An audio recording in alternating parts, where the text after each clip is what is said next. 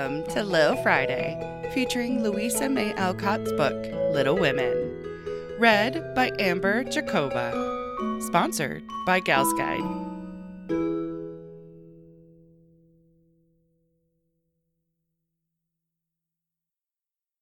Chapter 26 Artistic Attempts It takes people a long time to learn the difference between talent and genius, especially ambitious young men and women. Amy was learning this distinction through much tribulation, for, mistaking enthusiasm for inspiration, she attempted every branch of art with youthful audacity. For a long time there was a lull in the mud pie business, and she devoted herself to the finest pen and ink drawing, in which she showed such taste and skill that her graceful handiwork proved both pleasant and profitable. But overstrained eyes soon caused pen and ink to be laid aside for a bold attempt at poker sketching. While this attack lasted, the family lived in constant fear of a conflagration, for the odor of burning wood pervaded the house at all hours. Smoke issued from attic and shed with alarming frequency. Red hot pokers lay about promiscuously, and Hannah never went to bed without a pail of water and the dinner bell at her door, in case of fire. Raphael's face was found boldly executed on the underside of the molding board, and Bacchus on the head of a beer barrel. A chanting cherub adorned the cover of the sugar bucket, and attempts to portray Romeo and Juliet supplied kindlings for some time. From fire to oil was a natural transition for burnt fingers, and Amy fell to painting with undiminished ardor. An artist friend fitted her out with his cast off palettes, brushes, and colors, and she daubed away, producing pastoral and marine views such as were never seen on land or sea. Her monstrosities in the way of cattle would have taken prizes at an agricultural fair, and the perilous pitching of her vessels would have produced seasickness in the most nautical observer, if the utter disregard to all known rules of shipbuilding and rigging had not convulsed him with laughter at the first glance. Swarthy boys and dark eyed Madonnas, staring at you from one corner of the studio, suggested Murillo. Oily brown shadows of faces with a lurid streak in the wrong place meant Rembrandt. Buxom ladies and dropsical infants, Rubens. And Turner appeared in tempests of blue thunder, orange lightning, brown rain, and purple clouds, with a tomato colored splash in the middle, which might be the sun, or a buoy, a sailor's shirt, or a king's robe, as the spectator pleased. Charcoal portraits came next, and the entire family hung in a row, looking as wild and crocky as if just evoked from a coal bin. Softened into crayon sketches, they did better, for the likenesses were good, and Amy's hair, Jo's nose, Meg's mouth, and Laurie's eyes were pronounced wonderfully fine. A return to clay and plaster followed, and ghostly casts of her acquaintances haunted corners of the house, or tumbled off closet shelves onto people's heads. Children were enticed in as models, till their incoherent accounts of her mysterious doings caused Miss Amy to be regarded in the light of a young ogress. Her efforts in this line, however, were brought to an abrupt close by an untoward accident which quenched her ardor. Other models failing her for a time, she undertook to cast her own pretty foot, and the family were one day alarmed by an unearthly bumping and screaming, and running to the rescue found the young enthusiast hopping wildly about the shed, with her foot held fast in a pan full of plaster, which had hardened with unexpected rapidity. With much difficulty and some danger, she was dug out, for Jo was so overcome with laughter while she excavated that her knife went too far, cut the poor foot, and left a lasting memorial of one artistic attempt at least. After this Amy subsided, till a mania for sketching from nature set her to haunting river, field, and wood, for picturesque studies, and sighing for ruins to copy. She caught endless cold sitting on damp grass to book a delicious bit, composed of a stone, a stump, one mushroom, and a broken mullein stalk, or a heavenly mass of clouds that looked like a choice display of feather beds when done.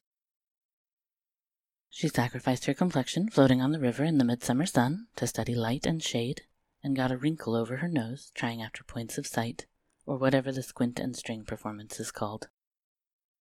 If genius is eternal patience, as Michelangelo affirms, Amy certainly had some claim to the divine attribute, for she persevered in spite of all obstacles, failures, and discouragements, firmly believing that in time she should do something worthy to be called high art.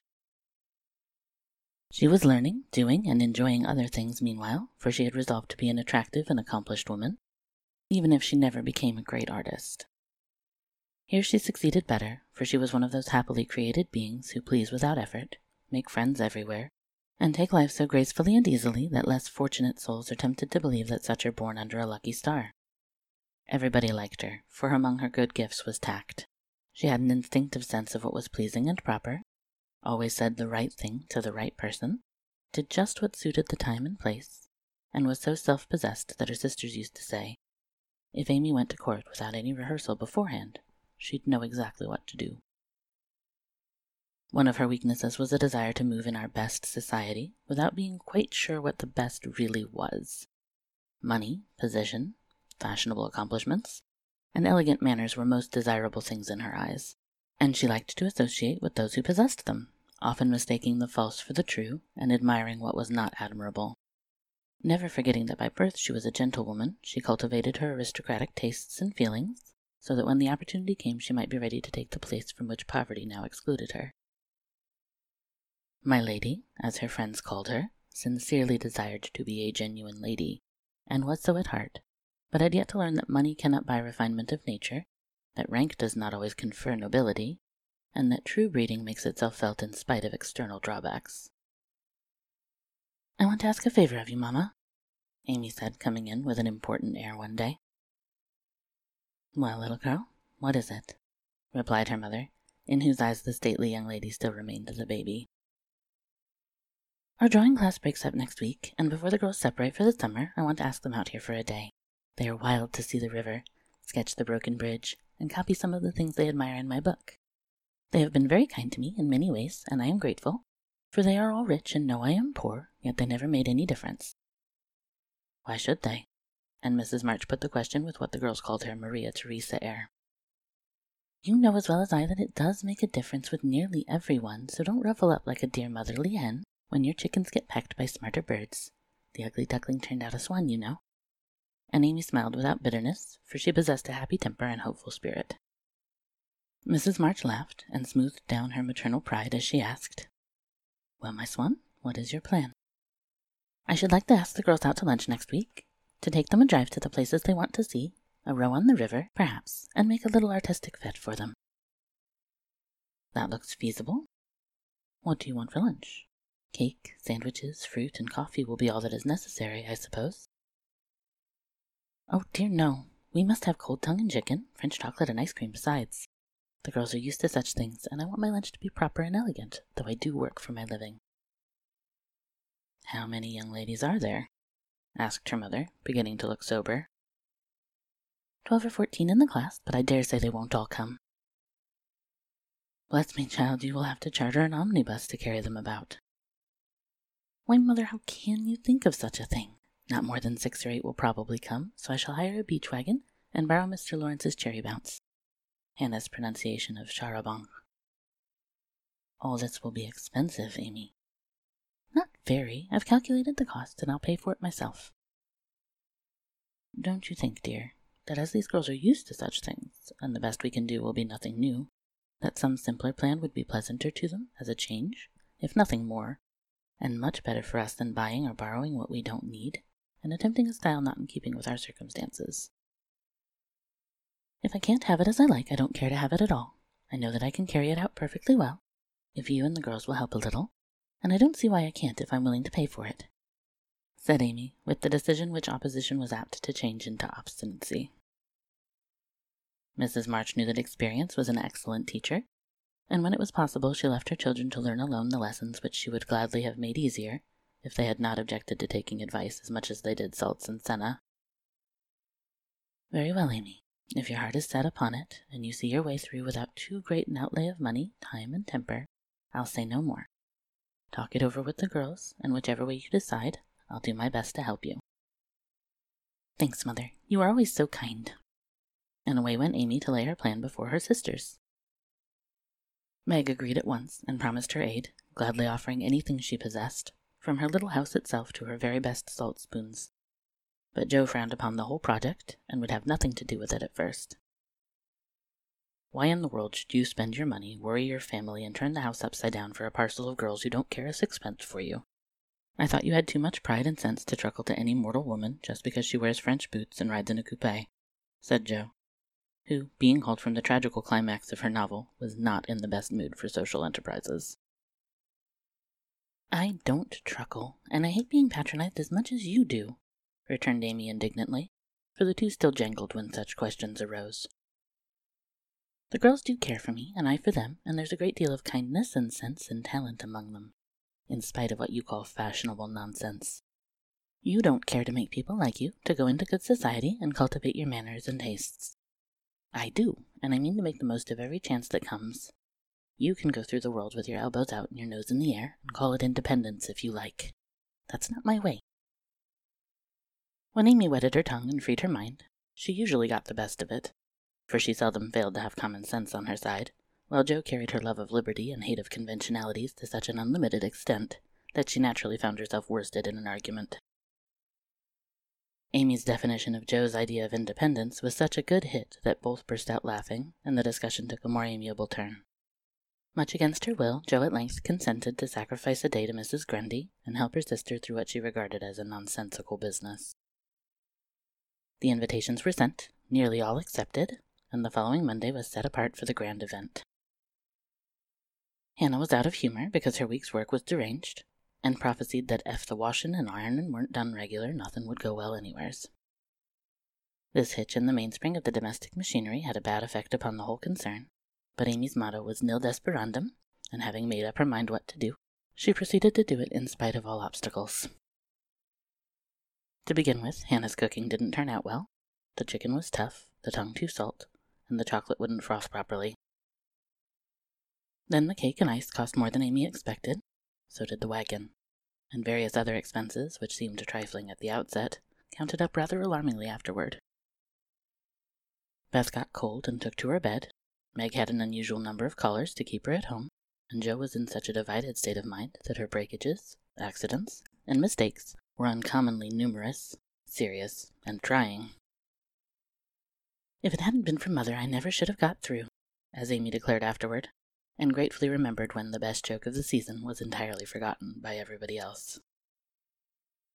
If it was not fair on Monday, the young ladies were to come on Tuesday, an arrangement with aggravated Jo and Hannah to the last degree.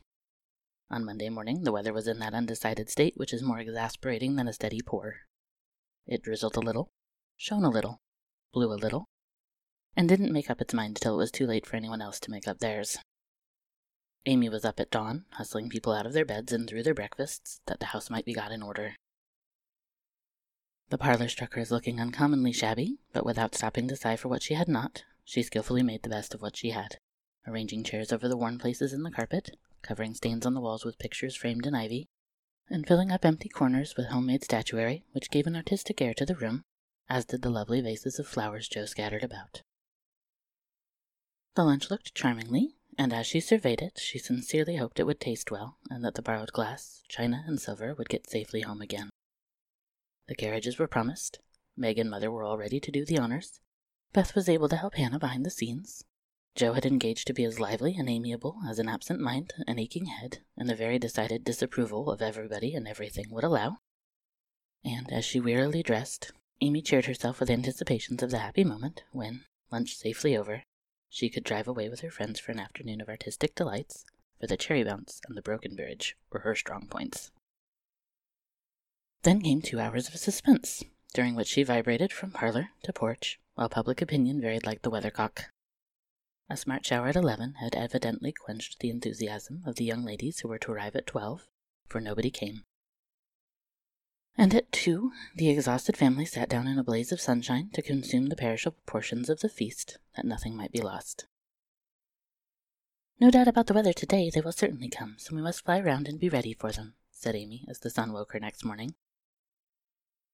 She spoke briskly, but in her secret soul she wished she had said nothing about Tuesday, for her interest, like her cake, was getting a little stale.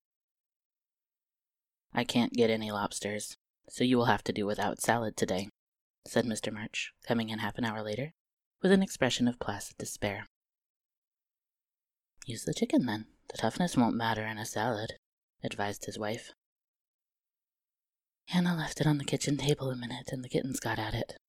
I'm very sorry, Amy, added Beth, who was still a patroness of cats. Then I must have a lobster, for tongue alone won't do, said Amy decidedly. Shall I rush into town and demand one? Asked Jo, with the magnanimity of a martyr. You'd come bringing it home under your arm without any paper just to try me, I'll go myself, answered Amy, whose temper was beginning to fail. Shrouded in a thick veil and armed with a genteel traveling basket, she departed, feeling that a cool drive would soothe her ruffled spirit and fit her for the labors of the day. After some delay, the object of her desire was procured, likewise a bottle of dressing to prevent further loss of time at home, and off she drove again, well pleased with her own forethought. As the omnibus contained only one other passenger, a sleepy old lady, Amy pocketed her veil and beguiled the tedium of the way by trying to find out where all her money had gone to. So busy was she with her card full of refractory figures that she did not observe a newcomer, who entered without stopping the vehicle, till a masculine voice said, Good morning, Miss March.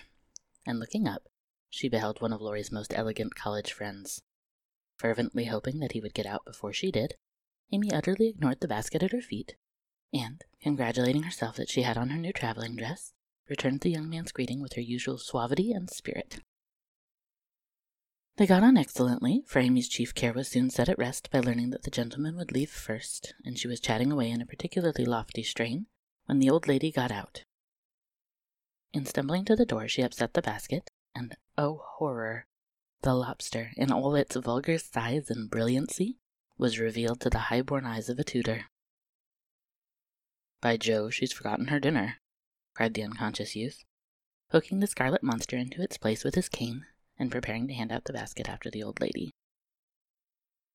Please don't. It's. it's mine, murmured Amy, with a face nearly as red as her fish. Oh, really, I beg pardon. It's an uncommonly fine one, isn't it? said Tudor, with great presence of mind and an air of sober interest that did credit to his breeding. Amy recovered herself in a breath, set her basket boldly on the seat, and said, laughing, Don't you wish you were to have some of the salad he's to make, and to see the charming young ladies who are to eat it? Now that was tact, for two of the ruling foibles of the masculine mind were touched. The lobster was instantly surrounded by a halo of pleasing reminiscences, and curiosity about the charming young ladies diverted his mind from the comical mishap. I suppose he'll laugh and joke over it with Laurie, but I shan't see them. That's a comfort thought Amy as Tudor bowed and departed. She did not mention this meeting at home, though she discovered that, thanks to the upset, her new dress was much damaged by the rivulets of dressing that meandered down the skirt, but went through with the preparations which now seemed more irksome than before, and at twelve o'clock all was ready again. Feeling that the neighbors were interested in her movements, she wished to efface the memory of yesterday's failure by a grand success today so she ordered the cherry bounce and drove away in state to meet and escort her guests to the banquet. There's the rumble. They're coming. I'll go into the porch to meet them. It looks hospitable, and I want the poor child to have a good time after all her trouble, said Mrs. March, suiting the action to the word. But after one glance, she retired with an indescribable expression, for, looking quite lost in the big carriage, sat Amy and one young lady. Run, Beth, and help Hannah clear half the things off the table. It will be too absurd to put a luncheon for twelve before a single girl, cried Jo, hurrying away to the lower regions, too excited to stop even for a laugh. In came Amy, quite calm and delightfully cordial to the one guest who had kept her promise. The rest of the family, being of a dramatic turn, played their parts equally well, and Miss Elliot found them a most hilarious set, for it was impossible to entirely control the merriment which possessed them. The remodeled lunch being gaily partaken of, the studio and garden visited, and art discussed with enthusiasm, Amy ordered a buggy, alas for the elegant cherry bounce, and drove her friend quietly about the neighborhood till sunset, when the party went out. As she came walking in, looking very tired, but as composed as ever, she observed that every vestige of the unfortunate fete had disappeared, except a suspicious pucker about the corners of Jo's mouth. You've had a lovely afternoon for your drive, dear, said her mother, as respectfully as if the whole twelve had come. Miss Elliot is a very sweet girl, and seemed to enjoy herself, I thought, observed Beth, with unusual warmth. Could you spare me some of your cake? I really need some. I have so much company, and I can't make such delicious stuff as yours, asked Meg soberly. Take it all. I'm the only one here who likes sweet things, and it will mold before I can dispose of it, answered Amy, thinking with a sigh of the generous store she had laid in for such an end as this. It's a pity Laurie isn't here to help us, began Jo, as they sat down to ice cream and salad for the second time in two days. A warning look from her mother checked any further remarks, and the whole family ate in heroic silence till Mr. March mildly observed, Salad was one of the favorite dishes of the ancients, and Evelyn, here a general explosion of laughter cut short the history of salads, to the great surprise of the learned gentleman. Bundle everything into a basket and send it to the Hummels. Germans like messes. I'm sick of the sight of this, and there's no reason you should all die of a surfeit because I've been a fool, cried Amy, wiping her eyes. I thought I should have died when I saw you two girls rattling about in the what you call it, like two little colonels in a very big nutshell, and mother waiting in state to receive the throng, sighed Jo, quite spent with laughter. I'm very sorry you were disappointed, dear, but we all did our best to satisfy you, said Mrs. March in a tone full of motherly regret. I am satisfied. I've done what I undertook, and it's not my fault that it failed. I comfort myself with that, said Amy with a little quiver in her voice. I thank you all very much for helping me, and I'll thank you still more if you won't allude to it for a month at least. No one did for several months, but the word fete always produced a general smile, and Laurie's birthday gift to Amy was a tiny coral lobster in the shape of a charm for her watch guard.